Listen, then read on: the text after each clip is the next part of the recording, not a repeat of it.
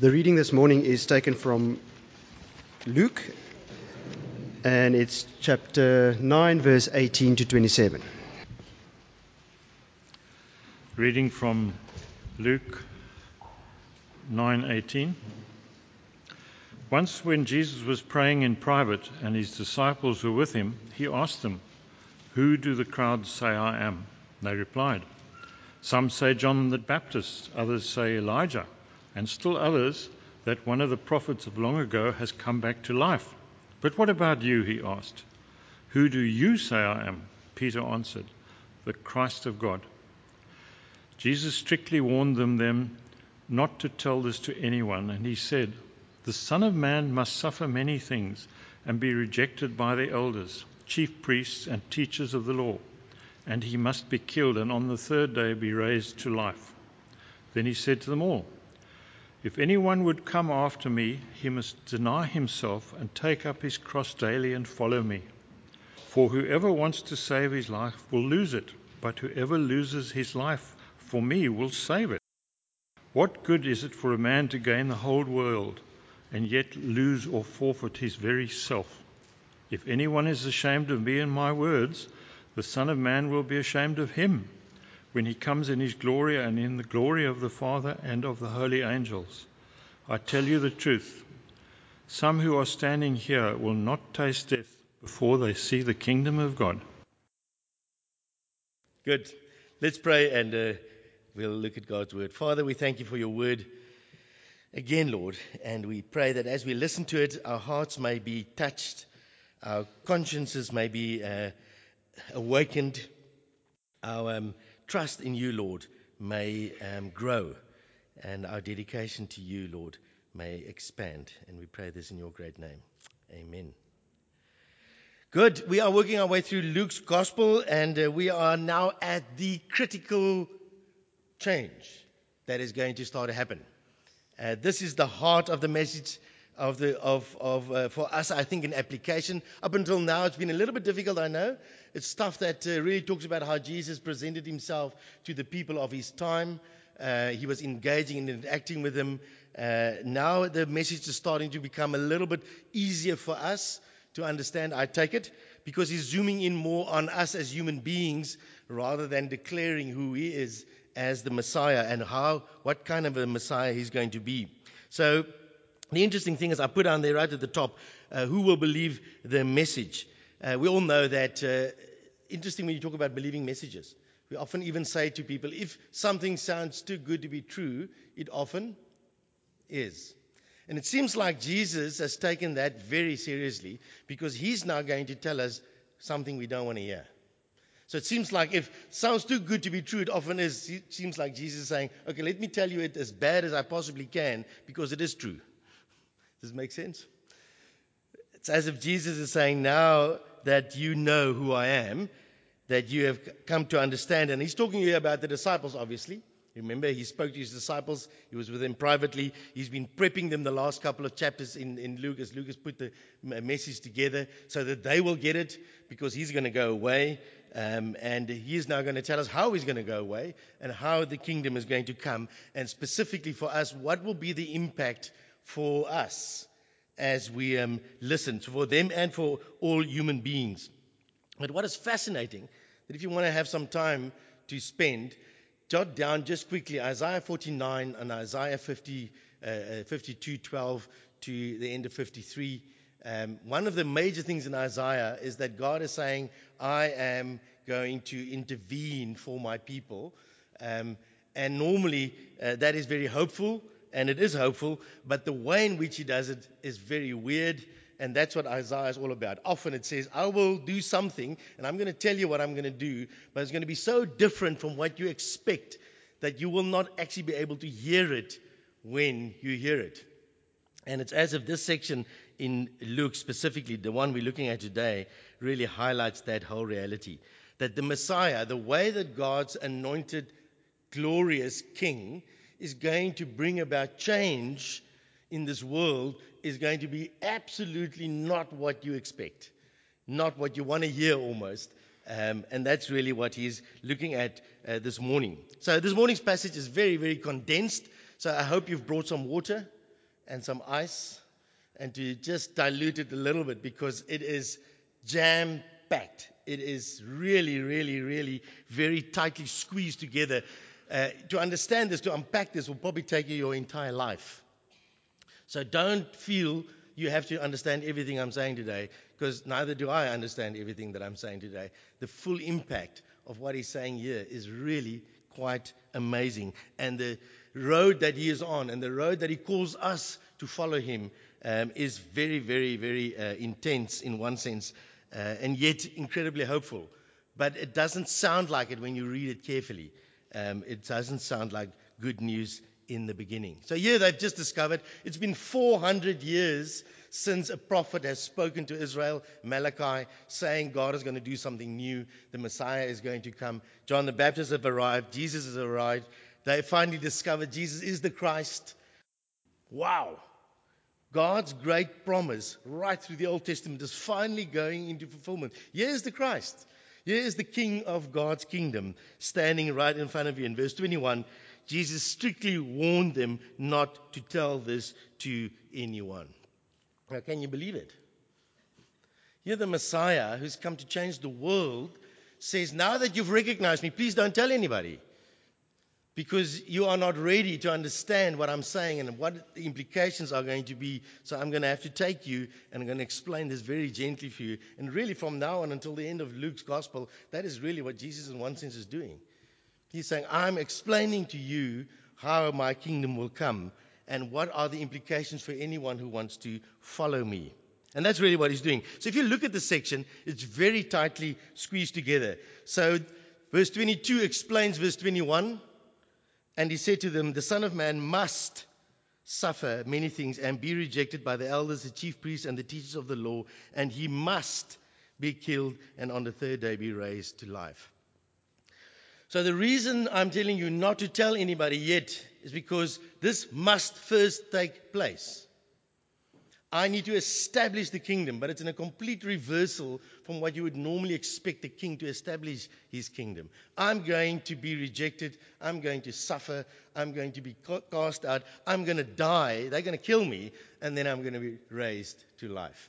So you have to kind of do that. Verse 23 really is the heart for us. These are all the imperatives uh, on verse 23. Up until then, they're all the indicatives. These are the kinds of things that's going to happen. But this is how you should respond if you want to be a follower of this Christ, of me. Verse 23. Verse 24 starts with the word for. I'm just giving you a quick overview of the passage. Verse 25 actually also starts with the word for, and verse 26 starts with the word for. So each one of those verses explains further why is he saying what he's saying in verse 23, verse 24. Why is he saying what he says in verse 24? 25. Why is he saying 125? 26 make sense? So you've got to be a little bit um, grammar. You know, that's why you do grammar at school, so you can read the Bible properly. So, really condensed, jam packed, right in the middle, verse 23 is really the implications for us. The others are the explanations for why those are the commands, why they are the imperatives um, in the passage.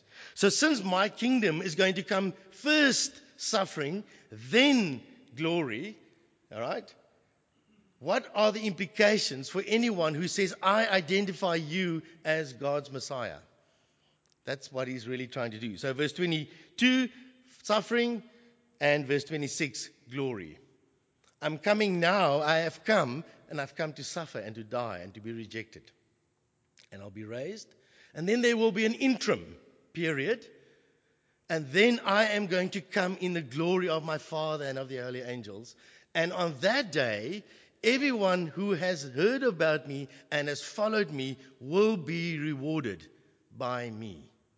Okay? So you've got to see the big picture. All right? He really gives us the entire scope of the program of the Messiah in these verses. I'm going to live, I'm going to be rejected, I'm going to die, I'm going to raise. Then there will be an interim period where disciples will be made and then I will come in the glory of the Father and the angels. And on that day only will all the rewards be handed out for whoever followed me during this interim period. Does it make sense? All right, you've got that. So let's quick have a look. So suffering now, glory then. Woo! There are many Christs out there that tries and reverse that. You can have glory now, they preach. Jesus says, no, no, no. Suffering now, glory then. Suffering in this life, glory then. What kind of suffering is he talking about? He's talking about being in pain, suffering, all of those things. Look at what he says in verse 23. So here he comes and he says, If you want to be my disciple, now this is very, very important to pick this up. Do you notice Jesus does not demand anyone to be his disciple? He says, anyone who wishes, actually, anyone who has a desire to act on what he desires, that's really what the word means, who wants to be my disciple and want to follow me, these are the three basic things that you are going to be busy with your life until I come in glory. First one, he says, deny yourself. Second, take up the cross. And the third one, follow me. Now, there are not three things, there are three elements of one thing, and that is what it is to be a disciple. A disciple of Jesus Christ, a disciple of this Jesus Christ, this Christ, is actually committed to these three aspects, which are really one aspect. That is to start by denying yourself, taking up your cross, and follow Jesus. Almost like repent and believe. It's just a slightly different variation of that. Repent means to change your mind, and then to change your behavior, and then to follow something else. That's what repentance means. So I change my mind, I change my behavior, and I follow. I trust something else than myself. That is really what he's talking about. So he's just giving us into in, in, in a way of three things. But note very carefully that verse 23 says, You must deny yourself. He does not say you must deny yourself something. He's not talking about your necessities or your luxuries per se. He's talking about you. Your attitude to the things you've got to deny. It is you you have to deny. It's your right to rule your life your way that you have to deny. That's what you must do. I'm not, I'm not forcing you to do it. I'm telling you, if you want to be my disciple, you can only do that if you say no to your right to rule your life. You do not determine what is valuable and how you should have it and what you should have, you should give up that right. Now, that's an interesting thing, isn't it? That's a heavy thing. Deny yourself, the, the, the, the self. And that can go all sorts of directions. I mean, really, that's what I'm saying. I mean, I could spend the rest of our lives together expounding that one aspect. What does it mean to deny yourself? Really complicated thing, isn't it? When does Ludwig come into its own in terms of anything? My marriage. How does Ludwig affect marriage? I want marriage to be the way I want marriage to be. And Jesus says, No, no, no, give up that right to be the one who determines how it should be. You must renounce. Actually, it says, then renounce is a terrible word. It says, distance yourself. Ignore the you in you. That's hectic, isn't it? Ignore the you in anything. Now, we played about around a little bit yesterday with this. It's really, really, really amazing. Jesus is not saying, for instance, do not love love. Do not love respect. But be careful that you think you have a right to love and respect. You see how complicated this gets? It's good to love. But be careful that you determine how you should get it. And if anybody doesn't give it to me the way I want, I will put my nose out of joint and everybody else will know about this because I determine what that word means and how that word works. See what he's saying? It's not denying love, not denying respect, not denying stuff. It's denying your relationship and your right that you think you have to that stuff. Now, that's an incredible thing. It's going to explain to us just now why. So just hang five. Secondly, you need to pick up your cross, which really just simply means I have made an inner change. I have made an inner assessment about my own rights, and I've given them up. And now I pick up my cross, the cross beam, and I now publicly condemn myself. That's what you do when you pick up your cross. When somebody picked up a cross, he was condemned. and he was on his way to death. But he was forced to carry that. Jesus says, You pick up your own cross and condemn yourself publicly. I will no longer live for myself, by myself, for myself. I will have that internal change in me, and then I will publicly display that. I am not living for myself, by myself, through myself, for myself. That's quite amazing, isn't it? Picking up your cross is a public declaration of an inner change of attitude towards the self. That's what he's saying you should do. I'm not forcing you to pick up your cross. I'm telling you, if you want to be my disciple, you've got to have the right attitude towards the sinful self. When we probably call it the I of sin. You know, sin, S I N. What's in the middle? Me, I. The I of sin, I must change my heart about. I must renounce it. I must publicly be able and prepared to declare it. And then I must follow Jesus because that's what it takes to follow Jesus. Trust Him, trust His death, trust His resurrection, trust His Spirit, trust His way of living. I should act like Him and I should react like Him. Now that gets really complicated, isn't it? So when somebody insults you, how do you react?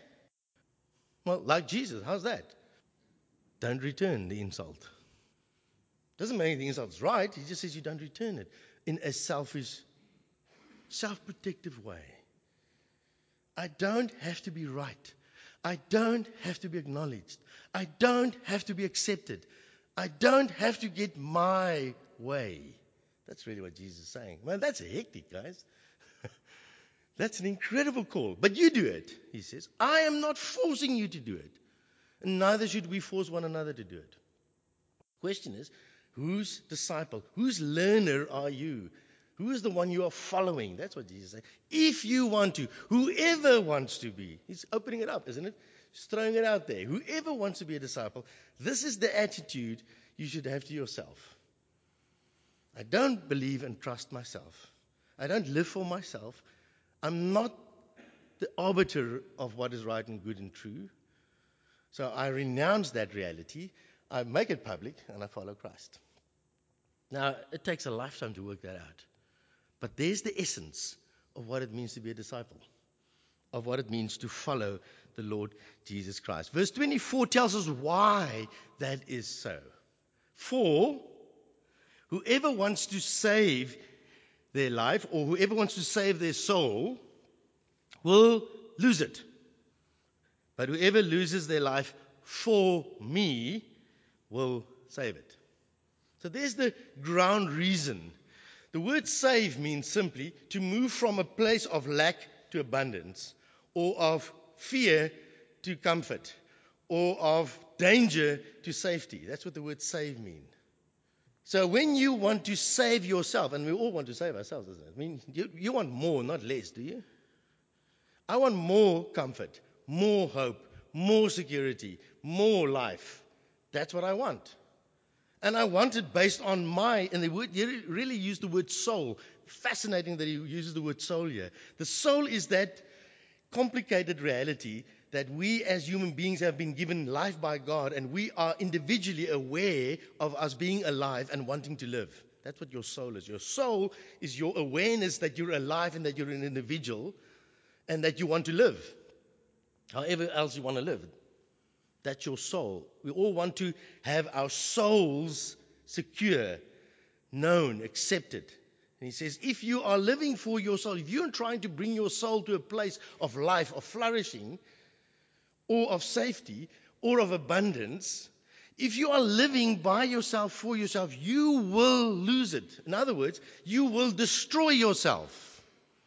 The word lose there means fully destroyed and not ceasing to exist but meaning not fully functioning as it ought to function. Because you're going to live forever. You either live forever having been shaped by the Lord Jesus Christ to have a soul that will have the life of God, it's the image bearer of God, or you will be shaped by yourself and you'll end up in hell, not functioning as a soul made by God and God's image. Because you have determined your own reality. So it's quite Shocking, isn't it? It's quite serious what he's saying. This is the wrestle that he's actually highlighting. The reality is, if you are trying to actually secure your own life, you will lose it. You will destroy yourself. The flip side, if you now undo yourself, destroy yourself for my sake, you will actually gain your life. Because there is no other one who can give you life but me. I am the Messiah.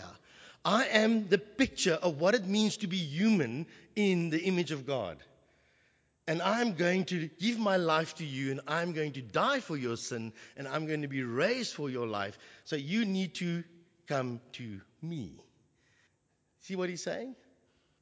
So it's quite uh, tense, isn't it? It's, it's, it's, it's meaty. Every person wants to live. If you are going to live by yourself, for yourself, you will undo yourself. Says Jesus, that's why I've come. I want to save you from your greatest enemy, and that is you. Your perspective, your value system, your desires. I want to give you better life. I want to give you the life of God Himself. That's what I'm after. So you have to decide to undo yourself as you follow me. Then you will actually save yourself. See, here you've got a choice, isn't it? Jesus says, here's an option. Here's, something available for you. Life is available for you. You can take it or you can leave it. You have to make that decision. But this is the reality that if you are trying to save yourself, you will undo yourself. If you allow yourself to be undone by me, I will save you. See how beautiful that is? How weird that is? And then, verse 25 For what good is it for someone to gain the whole world and yet lose or forfeit their very self? So now it's just going into hyperbole almost. I mean, who of you want to own the whole world? There's one here in front. Do you want to own the whole world? Hands up. Who wants to own the whole world? No one. But you really do want more than you have now, don't you? Jesus is saying, even if it is possible to actually gain the entire world, you will still lose your soul. That's a sad possibility. Actually, he's not saying you can't. He says, if you could, that still will not save you. If you have everything under your control, the whole world is yours, you will still forfeit your soul. You are going to die, and you're going to face God. And there's nothing you can do about it. All the money in the world, all the esteem in the world, all the glory in the world, all the fun in the world will not make any difference to that reality. See what he's saying? There's a sad possibility that I can so pursue a little bit more for security. And he says, even if you could get the whole world, it's still not going to make any difference. And most of us are, are so humble here in this church, we don't want the whole world. But we do want a little bit more. See, Jesus is saying, I am coming to tell you that you will undo yourself. I've come to save you, but it does require of you to deny yourself, pick up your cross, and follow me. That's what you need to do. You need to admit that I'm the only one who can save you. And you've got to follow in my footsteps. I've come to give up. You need to give up your right so that you may receive what I have come to give you. And so in verse 26, 4, whoever is ashamed of me and my words, there's the big thing. Those who lose confidence in me, those who don't have confidence in me, that's what it means to be ashamed. He says, While the Son of Man will be ashamed of them when he comes in his glory and in the glory of the Father and of the holy angels. Your attitude and your behavior towards Jesus Christ now will determine his attitude and his behavior to you towards then. Now, he says, is a time for you to work it through, to think it through, then I will treat you in the way you have treated me. Have you accepted it? Have you followed it? That is how I'm going to go about bringing this whole thing together. So when you read about this, you're starting to think, but this is really incredible. How do I actually work this out? So I'm just going to read you just a short little section from a guy um, with the name of Craig Giani. And he's just kind of thrown away, uh, together a couple of these things. I just want you to feel the sense, the weight of what he's really talking about. There are two little stories. The first story is um, dying to myself and picking up my cross and following Jesus, as the scriptures tells us. When you're insulted and rejected, don't insult and reject. Rather reach out. Rather bless those who curse you, just like the Lord Jesus Christ has done. So this one guy came to the minister and said to him, "So how do you do this? How do you? How does this work?" He says, "Well, fantastic. Let me show you." So he walked over to an open grave, and there was a body lying in the grave, and he said to the guy, "Okay." Spoke to the guy in the grave, and he says, "You are the most amazing human being who ever lived. You were wonderful. You were kind. Everything." So he says to the young guy, What did this guy in the grave do? He says, Nothing. He's dead. He says, Oh, okay. He says, Okay, I'll do it again. You are the most wicked, evil person who has ever lived. You are useless and you only live for yourself. Da, da, da, da, da. And he carries on. And he says to, him, to the young guy, How does the guy in the grave respond? He says, Nothing, he's dead. He says, Well, that's how, what it means to die to yourself to pick up your cross and to follow the Lord Jesus Christ. You are not swayed by what other people say about you. You are not swayed by what you say about you. You are swayed by what Jesus Christ says about you. Craig Giani says it like this If when you are good, evil is spoken, and when you, your wishes are crossed, and your advice are disregarded, and your opinions are ridiculed, and you refuse to let the anger rise and control your heart, and even to defend yourself, but you take it patiently in longing silence, then you are dying to yourself. And when you lovingly and patiently bear any disgrace, any irregularity, any annoyance, when you stand face to face with extravagance and folly, and spiritual insensitivity and endure it as Jesus did, that is when you're dying to yourself.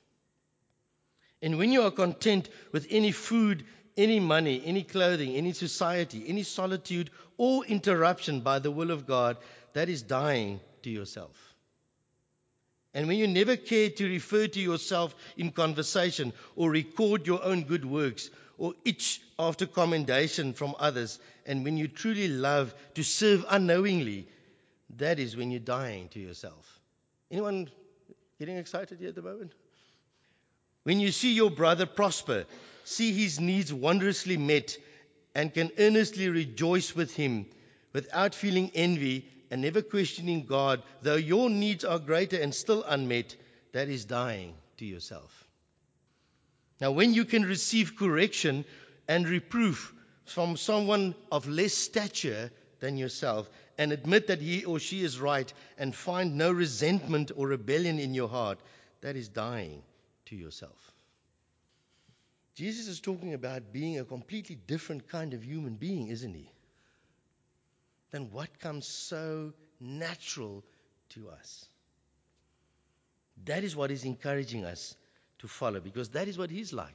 And he wants to bring that life into you and into me. When I don't get on my high horse, but when I serve. Speak the truth, no matter who I'm speaking to in one sense, because I want to serve. Don't have to be right, don't have to be acknowledged. Isn't that amazing? Jesus says, If you want to be my disciple, that is how I would love you to go. Decide for yourself to turn against yourself Renounce yourself. Pick up your cross and follow me. On your outline, you can flip over, and I'm not going to read the whole thing. I thought to introduce people who are far more eloquent than me. C.S. Lewis in Mere Christianity touches on some of this, and I've just quoted him from his last uh, section in Mere Christianity, Book 4. Just magnificent how he puts it out there. I'm just going to read literally the last um, kind of paragraph. He says, Give up yourself and you will find your real self. Lose your life and you will save it. Submit to death, death of your ambitions and favorite wishes every day, and death of your whole body in the end. Submit with every fiber of your being to God, and you will find eternal life. Keep nothing back. Nothing that you have not given away will ever be really yours. Nothing in you that has not died will ever be raised from the dead. Look for yourself, and you will find in the long run only hatred, loneliness, despair, rage, ruin, and decay. But look for Christ, and you will find him, and with him everything else thrown in. If you want to be a disciple of the Lord Jesus Christ, the one that we are speaking about here in this book, then that is what he's inviting you to. I have come to give you life. And as you turn away from yourself and crucify yourself, as Paul says, I have been crucified to the world, and the world is crucified to me. There's nothing in the world that actually tells me I can have life and have it in full. I'm dead to it. And the world can't even come to me and kind of appeal to me to join because I'm not very appealing to the world. It's a very funny comment. Galatians chapter 6, verse 14. So, to work this thing out, we are going to need one another. To help one another to discover what am I living by and for and through. We are going to have to help one another to do this, isn't it? This is not a natural way of living. This is indeed a supernatural way of living. Not something you can do by yourself without the Spirit, not something you can do on your own alone. The rest of Luke, we're going to have to take this kind of format and put it down onto every single passage almost, so that we can see and practice what it means. Because now we've seen it in principle. He gives us the basic realities here. He's going to expand and explain to us how that all works as we carry on. Jesus Christ wants to save you and me, but he cannot save you your way. You have got to join him his way. Let's pray together. Heavenly Father, we thank you for this really tense section. It is jam packed, it's full of so many things that we need to almost sit back and let them wash over us. We need to marinate ourselves in it. We need to discover all our reactions to the things we've heard and the things we see. Father, we pray that you will help us to not jump too quickly to conclusions, to not too quickly decide, but to let it indeed weigh in its full weight on us. Let us hear it. This is a message that is so weird, it actually tells us how bad it really is, and so hard for us to believe it. The seriousness of what is involved as you come to bring people towards yourself and make them into your disciples. But we thank you that you are straight. We thank you that you speak absolutely clearly, for you do not want anyone to be deceived or be confused or to make assumptions. So we thank you for this word. We pray that you will help us to indeed weigh it carefully and seriously, and that we can take this word as we believe it in our hearts and as it starts to shape us. We can take and introduce other people to this Lord Jesus Christ. This one for whom there is no self will and selfishness. So we pray that you will help us to see, in one sense, the evil in our own selves much more often and much clearer than we see it in everybody else. For there is no one that can undo us except ourselves. No child, no spouse, no friend, no enemy, no political enemy, no economic enemy. Nothing, no one can actually undo us but we ourselves. And so we pray, Father, that we will hear very clearly what Jesus is saying and that we will surrender to Him. And that as we fail, we'll come back and recognize that we've basically just been ourselves again and that you've come to save us from ourselves for we will destroy ourselves. So we thank you for this, Lord. Thank you for this incredible word. Pray that you will be glorified as we live in it, as we stand on the Lord Jesus Christ, as we allow him to speak to us so clearly. And we pray this in your name. Amen.